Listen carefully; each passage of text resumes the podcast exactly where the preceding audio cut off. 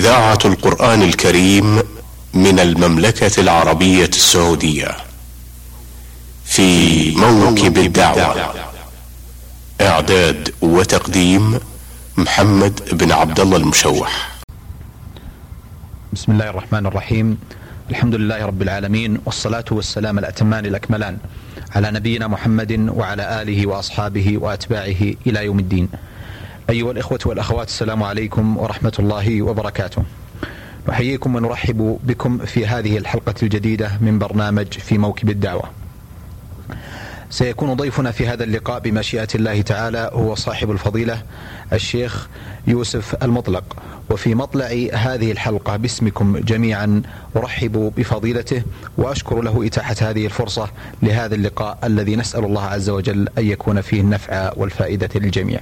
حياكم الله شيخ يوسف حياكم الله والسلام عليكم ورحمة الله وبركاته. آه، فضيلة الشيخ الحقيقة اعتدنا في مثل هذا البرنامج آه الذي تعود عليه كثير من الإخوة والأخوات أن يستمعوا في بداية كل لقاء إلى تعريف آه مقتضب من الضيف الكريم عن حياته الشخصية. هل لكم أن تتفضلوا لنا بشيء من ذلك؟ إن شاء الله تعالى. بسم الله الرحمن الرحيم. أخوكم يوسف بن محمد المطلق. طلب العلم في عهد سابق وفي الأوقات القديمة. وبعد أن فتح دور للعلم التحقت في تلك الصفوف عامين وتخرجت عام السبعين هجرية من الابتدائي ثم فتح المعهد العلمي بتوجيهات سماحة والدنا مفتي الديار السعودية الشيخ العلامة محمد بن إبراهيم آل الشيخ قدس الله روحه ونور ضريحه وطرح الله البركة في ذريته وذرياتهم وجميع علماء المسلمين. وافتتح في عام الواحد والسبعين هجرية ودخلت فيه وتخرجت في العام الثامن والسبعين من هجرة النبي صلى الله عليه وسلم. وكما هو معلوم هذا المعهد الذي تفرع إلى معاهد وكليات ثم جامعة كان الأصل في ذلك هو بتوجيهات سماحة الشيخ ثم بالتأييد والإنفاق بأمر جلالة الملك سعود رحمه الله تعالى وكافة أولياء أمور المسلمين. وكان المتخرجون آنذاك يحرص عليهم بإحالتهم إلى القضاء ولكن لصغر السن آنذاك لم أرى تأهيلا لنفسي.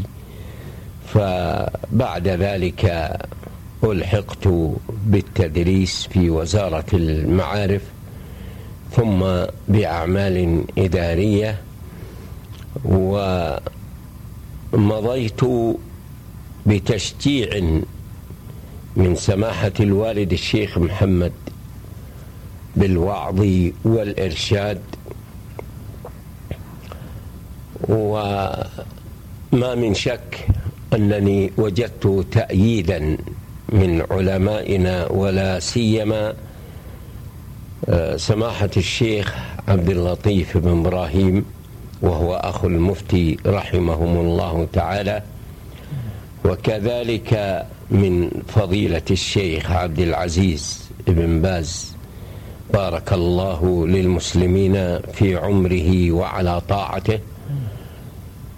واستمريت بالأعمال الإدارية إلا أن الوعظ هو خارج للأعمال الإدارية. إلا أننا فرغنا لبضع سنوات وأصبح الداعي يؤدي أكثر مما كان لأنه لم يزاحمه لم يزاحمه شيء من الأعمال الإدارية. ولكن في الآونة الأخيرة رأيت التفرغ للدعوة ورأيت أن أترك الوظيفة لآخر كل ذلك لعل الله أن ينفعنا جميعا. فبالنسبة إلي بالفراغ للدعوة وبالنسبة لغيره للالتحاق بهذه الوظيفة. وأجد من وزارة الشؤون الإسلامية التشجيع الأكبر في دعمي بهذه الدعوة وهو الدعم المعنوي الذي يصلني من بعيد وهو دعم معنوي يؤجرون عليه وجزاهم الله خيرا. وانفتح باب الدعوة بما هو أعظم وأكثر بالتنظيم والترتيب. وقد أخذت ورقة تصريح بالدعوة في الداخل والخارج من سماحة والدنا الشيخ عبد العزيز وذلك قبل تأسيس وزارة الشؤون الإسلامية. ولا زلت في ذلك بفضل من الله عز وجل وإني لأرجو من الله أن يحفظ علماء المسلمين المخلصين وأن يوفق حكامنا الناصحين وأن يرزقهم التوفيق والسداد والبطانة الصالحة كما أسأله جل وعلا أن يزيد من ثمار هذه الوزارة وهي وزارة الشؤون الإسلامية ولا سيما أن عليها أهلا من الدعوة والإرشاد. أثابكم الله فضيلة الشيخ. في الحقيقة أشرتم في ثنايا حديثكم إلى نقطة مهمة وهي ضرورة أن يكون للمسلم دور في الدعوة إلى الله سبحانه وتعالى حتى ولو كان ذلك آه، من غير ارتباط رسمي مباشر بذلك. فالدعوة إلى الله سبحانه وتعالى لا تحيطها أطر. ولكم في ذلك نشاط مشهود فضلة الشيخ يوسف. آه، هل لكم أن تبينوا لنا وللإخوة المستمعين والمستمعات شيء من هذه الأهمية التي تكون على عاتق طلبة العلم خصوصا والدعاة إلى الله سبحانه وتعالى في هذا الجانب؟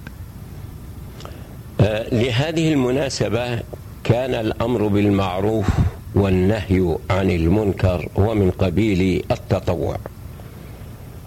ولما نظر إلى الحاجة الماسة وضع إدارة لهذا الشأن وذلك في عام ثلاث وسبعين من هجرة النبي صلى الله عليه وسلم وتشكلت إدارة والتحق فيها جموع كثيرة من الصالحين. والحقيقة أنه بهذه الإدارة بعد فضل الله عز وجل النشء انضبط. في هذه الحياة. وأصبح المنكر لا يظهر وأصبح المعروف ينتشر. ولكن إذا نظرنا وتأملنا الدعوة بدأت في الحقيقة على جانبين. الجانب الأول التعليم وهو في المساجد. وهذا من قبل كبار العلماء بتعدية الدروس الدينية ويلحق بذلك قراءة بعض العارفين في المساجد من كتاب رياض الصالحين ومن كتاب تفسير ابن كثير. أما الجانب الثاني فهو بدأ في الحقيقة ضعيفا وارتجاليا. مثال ذلك أن هناك من طلبة العلم وليسوا من العلماء ولكنهم بمجالستهم قد حفظوا بعض الأدلة وحفظوا شيئا من التوجيهات فبدورهم ينقلون ذلك إلى بعض المساجد. وقد يطلق عليهم حفاظ ولا يطلق عليهم علماء لأنهم لا يعرفون من الفتاوى شيء. بل ولعقولهم السليمة لا يتجرؤون على الإفتاء. وبدأ حركة الوعظ في الحقيقة وخاصة في مدينة الرياض. بدأ حركة الوعظ من ثلاثة أو أربعة وأنا من ضمنهم. وعلى سبيل المثال كان فضيلة الشيخ عبد الرحمن الفريان كان يؤصل دعوته بالتوحيد في المساجد. وهذا شيء طيب وحسن في الوقت الذي سكان الرياض آنذاك قلة وهم يدركون التوحيد بفضل الله لكن عمل الشيخ في الحقيقة فيه من التأصيل لعقيدتهم والانضباط في سلوكهم. وكان أحد الوعاظ وهو الشيخ يوسف الملاحي كان يسير بدعوته بطريقة الوعظ. والتجديد قليل بسبب أن المساجد بحاجة إلى إعادة الوعظ الذي ذكر في غير المسجد. وأنا كمثال له أيضا كنت قد ركزت وعظمت المسؤولية على الآباء نحو أجيالهم فكنت أهتم بهذا الموضوع اهتماما كبيرا لكي يتفرغ الآباء لأبنائهم لحفظهم من هذه الأخطار المحدقة لأن غلام عصرنا في ذلك الوقت يختلف عن غلام العصر السابق له. فالغلام في العصر السابق له هو في الحقيقة يجد الإيمان والمؤمنين قد أحاطوا به من كل جانب ففي البيت وإن خرج للسوق وجد الناصح وإن اختلط مع غيره وجد الناصحين. وغلام عصرنا حصل شيء من الانفتاح وحدث شيء من الفتن فاحتاج الناس في الحقيقة إلى توجيههم للمحافظة على هذه الأجيال والذين نعد منهم أنه يبلغ الخمسين عاما في وقتنا هذا. وحصل خير كثير حتى أصبح الكثير بفضل الله ثم بهذه التوجيهات يهتمون اهتماما عظيما بأبنائهم ويغطون أوقاتهم بما ينفعهم في القرآن في الوقت الذي لم يكن هناك من الفتن الكثيرة سوى شيء يسير. وجاءت فتن من الفتن كفتنة القومية وفتنة العلمانية التي انتشرت في بعض الأقطار. وجند رجال أنفسهم وهم يعدون على اثنين أو ثلاثة. يعيش أحد منهم في السعودية وهو سماحة الشيخ عبد الرحمن الدوسري رحمه الله تعالى. وكان أيضا من ضمن هؤلاء فضيلة الشيخ الدكتور عبد الله آه، الجبرين عبد الله الجبرين. وكنا ومعنا الناصح أيضا عبد الله بن مسعود. وقد قمت في ذلك مسبقا. ولما جاءوا بالفترة الأخيرة بعد العام الاثنين والثمانين وهذا لا ينافي ما أمضوه سابقا. في ديارهم. فكنت أركز على مسألة تربية هذه الأجيال آه، تأسيسا عظيما. إلا أنني لا أكرر ذلك على مسجد قد ألقيت به موعظة إلا بعد فترة من الزمن كستة أشهر أو ما شابه ذلك. ثم بدأ الانتشار في القرى وفي الأماكن الأخرى وما كان ذلك إلا لتكليفنا في الحقيقة بما جاء من عهد في هذه الشهادة التي من الله علينا بها كخريج من الكليات. وفي هذه المناسبة أرى واجبا على كل طالب علم أن يجتهد بالمشاركة في الدعوة إلى الله. وإذا, وإذا لم يجتهد ولم يكن له من السهم كتدريس أو قضاء أو ادعاء وإرشاد أو مشاركة فإن مثل كمثل أي جسم من هذه الأجسام التي لا تنفع لعدم إضاءتها. ولهذا ينبغي لطالب العلم حتى لا يلجم بلجام من نار يوم القيامة أن يبحث عن جميع أقسام الدعوة سواء كان من الدعوة في التطوع أو من الدعوة الرسمية وأن يبحث عن المقدرة التي يمكن وإذا بدأ في هذا المسار فما يمضي فترة يسيرة من الزمن إلا وهو يشار إليه آه، بالأصابع تشجيعا له وتقديرا لجهوده. ولا شك أن عامل الدعوة أو إن, أو أن العامل في الدعوة. إذا لم يبتغي وجه الله فمآله إلى العذاب والعار. وبهذا الحسبان ينبغي لنا ألا نحتقر شيئا من جهود الدعوة. ومثال ذلك لا على سبيل الحصر ولكن على سبيل المثال. يمكن المساهمة بالصحف الغربية أو الشرقية التي لا تتكلم باللغة العربية بواسطة المترجمين وشيء يسير يمنح لهم. ولكن على الفاعل لذلك أو على القائل أن يكون على حذر حتى لا يترجم كلامه بخيانة.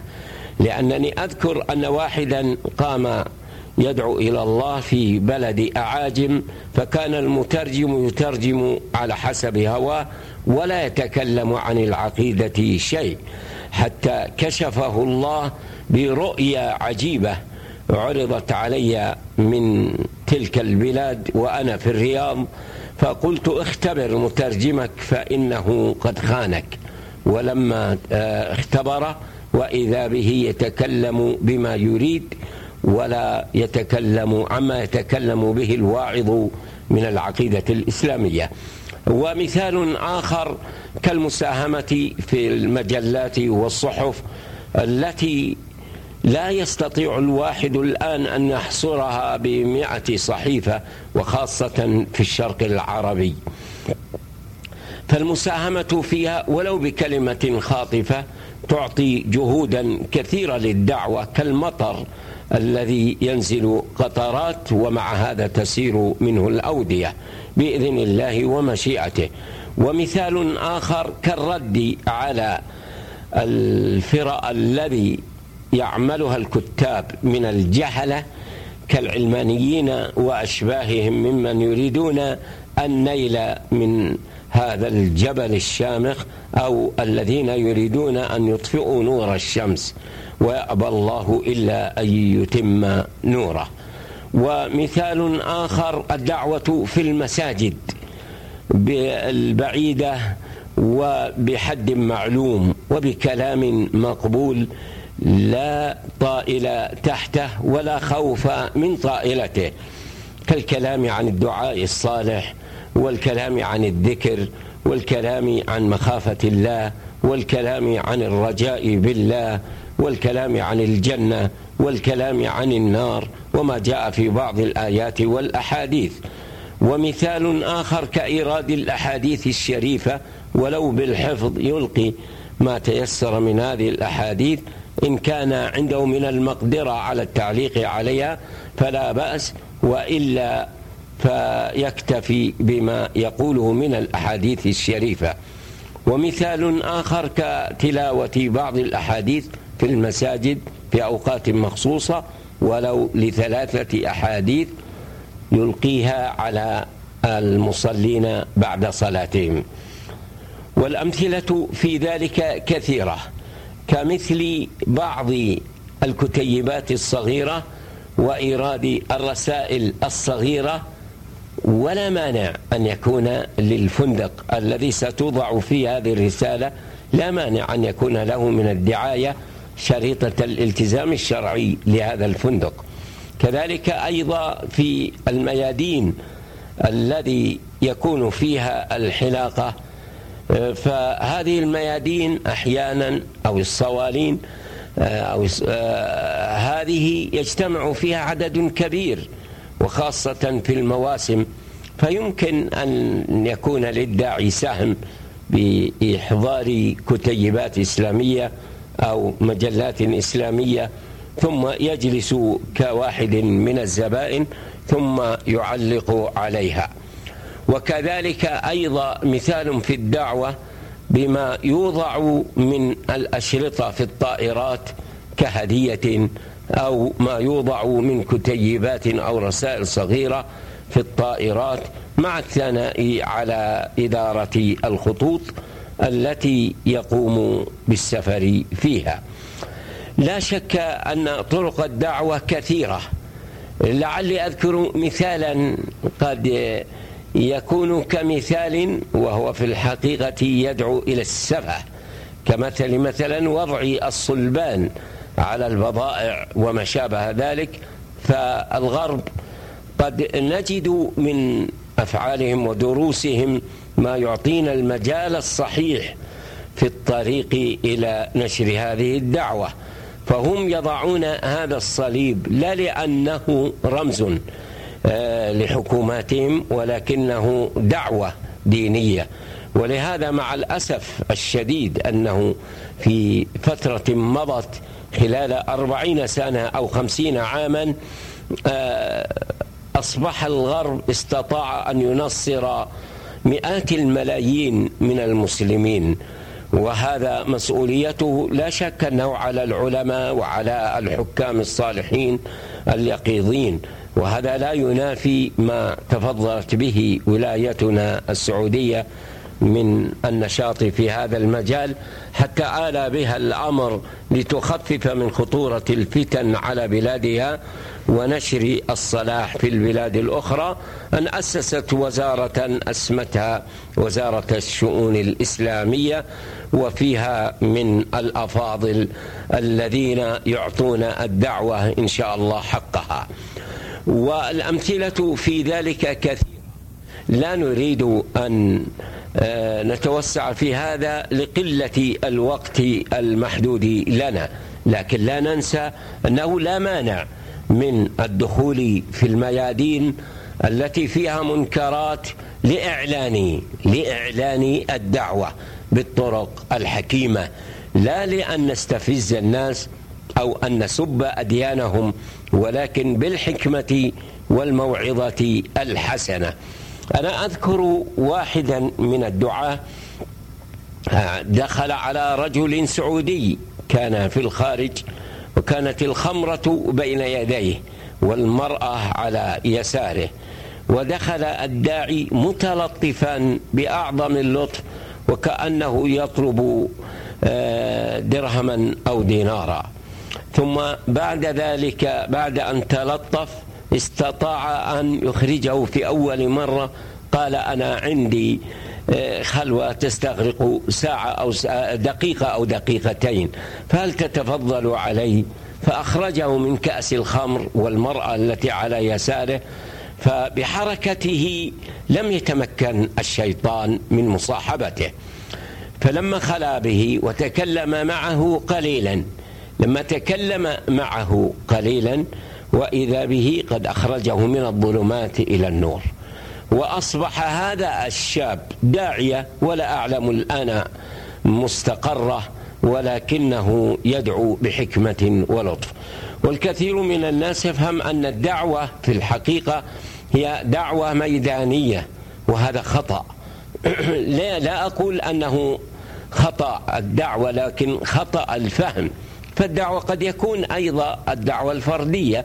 فالرسل عليهم الصلاة والتسليم قاموا بالدعوة بالدعوة الفردية واحدا تلو الآخر. ومن هنا بعد ذلك انطلقوا إلى الدعوة الميدانية بالخطب الجماعية. فالشاهد في ذلك أنه لا بد من الدعوة والصبر.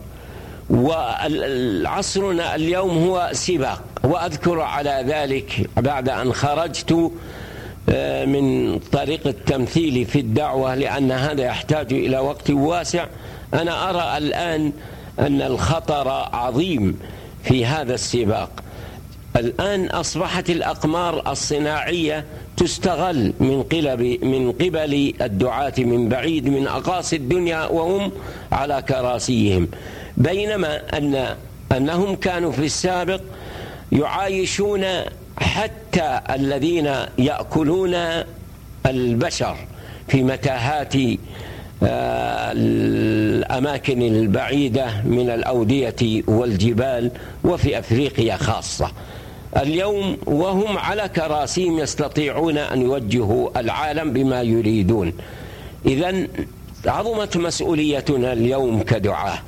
اليوم يتطلب إلى أن الدكاترة في طبهم والدكاترة في علمهم والدكاترة في تخصصاتهم والتجار في تخصصاتهم والكل من صغير وكبير أن يقوم بدوره. إذا كان عاجزا فيمكن أن يلتحق بالمؤسسات.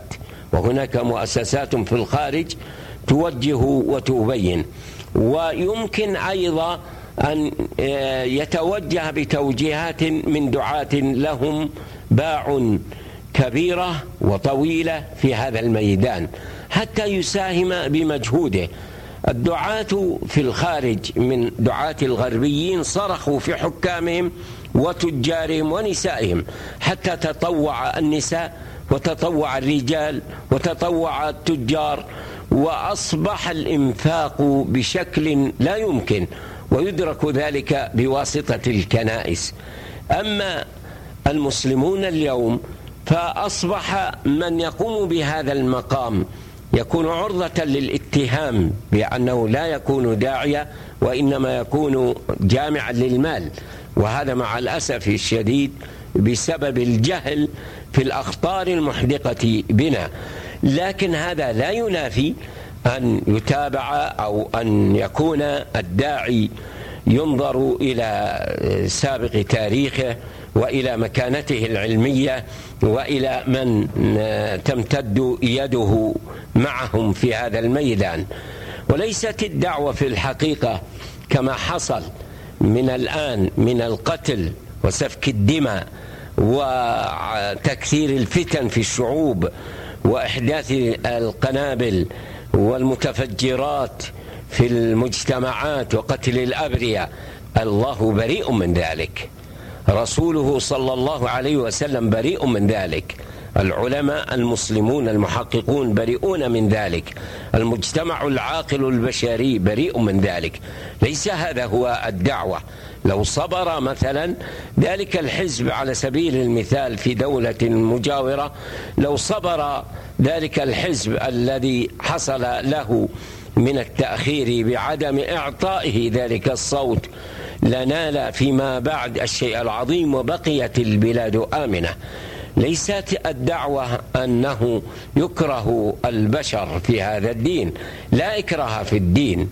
قد تبين الرشد من الغي.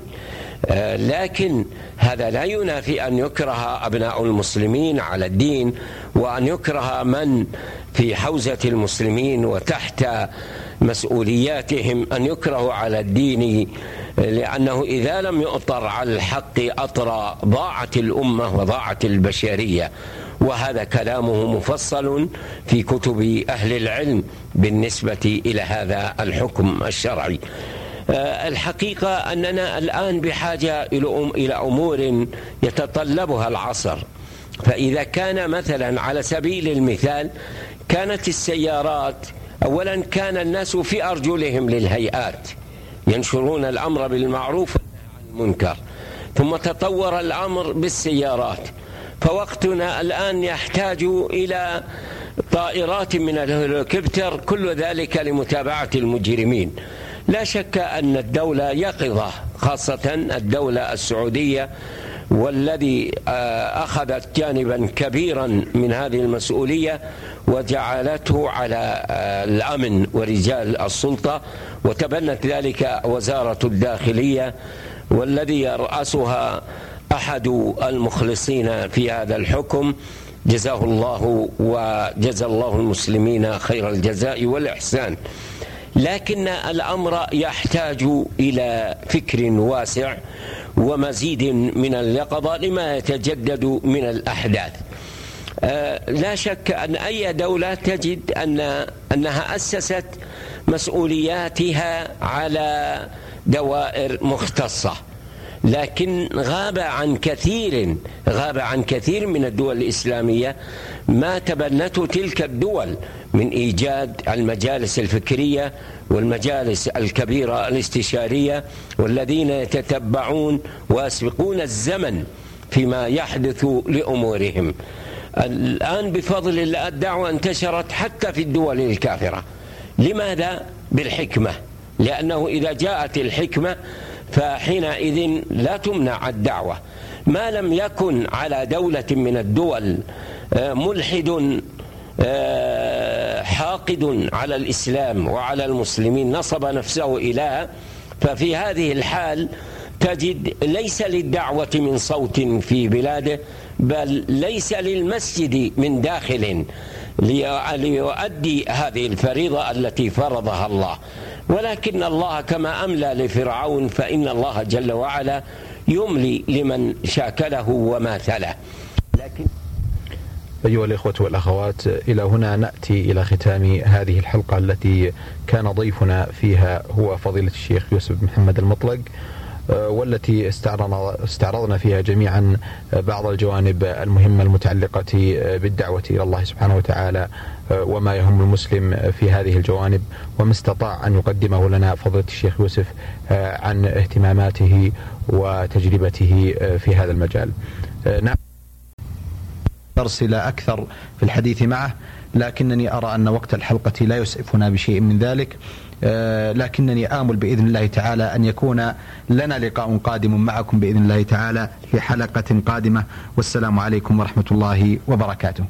في موكب الدعوة إعداد وتقديم محمد بن عبد الله المشوح.